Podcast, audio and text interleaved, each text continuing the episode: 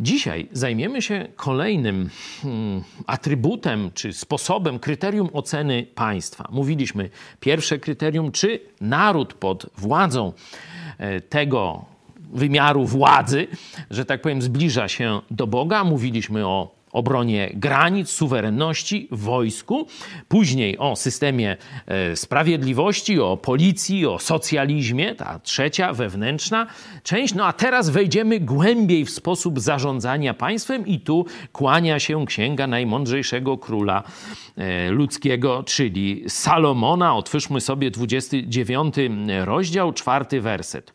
Król umacnia kraj prawem czyli władza państwowa, ma dać dobre prawo. Dobre.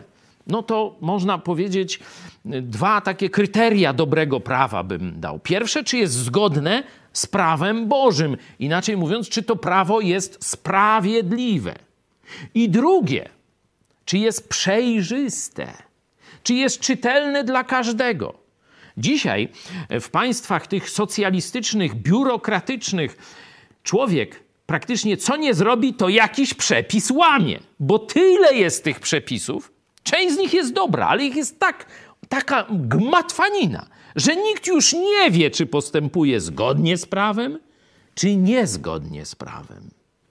Czyli władza dobra wobec Boga ma dać dobre prawo. Dobre, czyli zgodne ze sprawiedliwością Bożą. Zresztą my mamy wyczucie tej sprawiedliwości, czyli ma dać narodowi sprawiedliwe i przejrzyste, proste, jasne, łatwe w stosowaniu, a nie zagmatwane prawo. Ta władza, która takie prawo da, umacnia swój naród i podoba się Bogu. Ta, która gąszcz prawny robi i niesprawiedliwość, jest obmierzła Bogu i ludziom.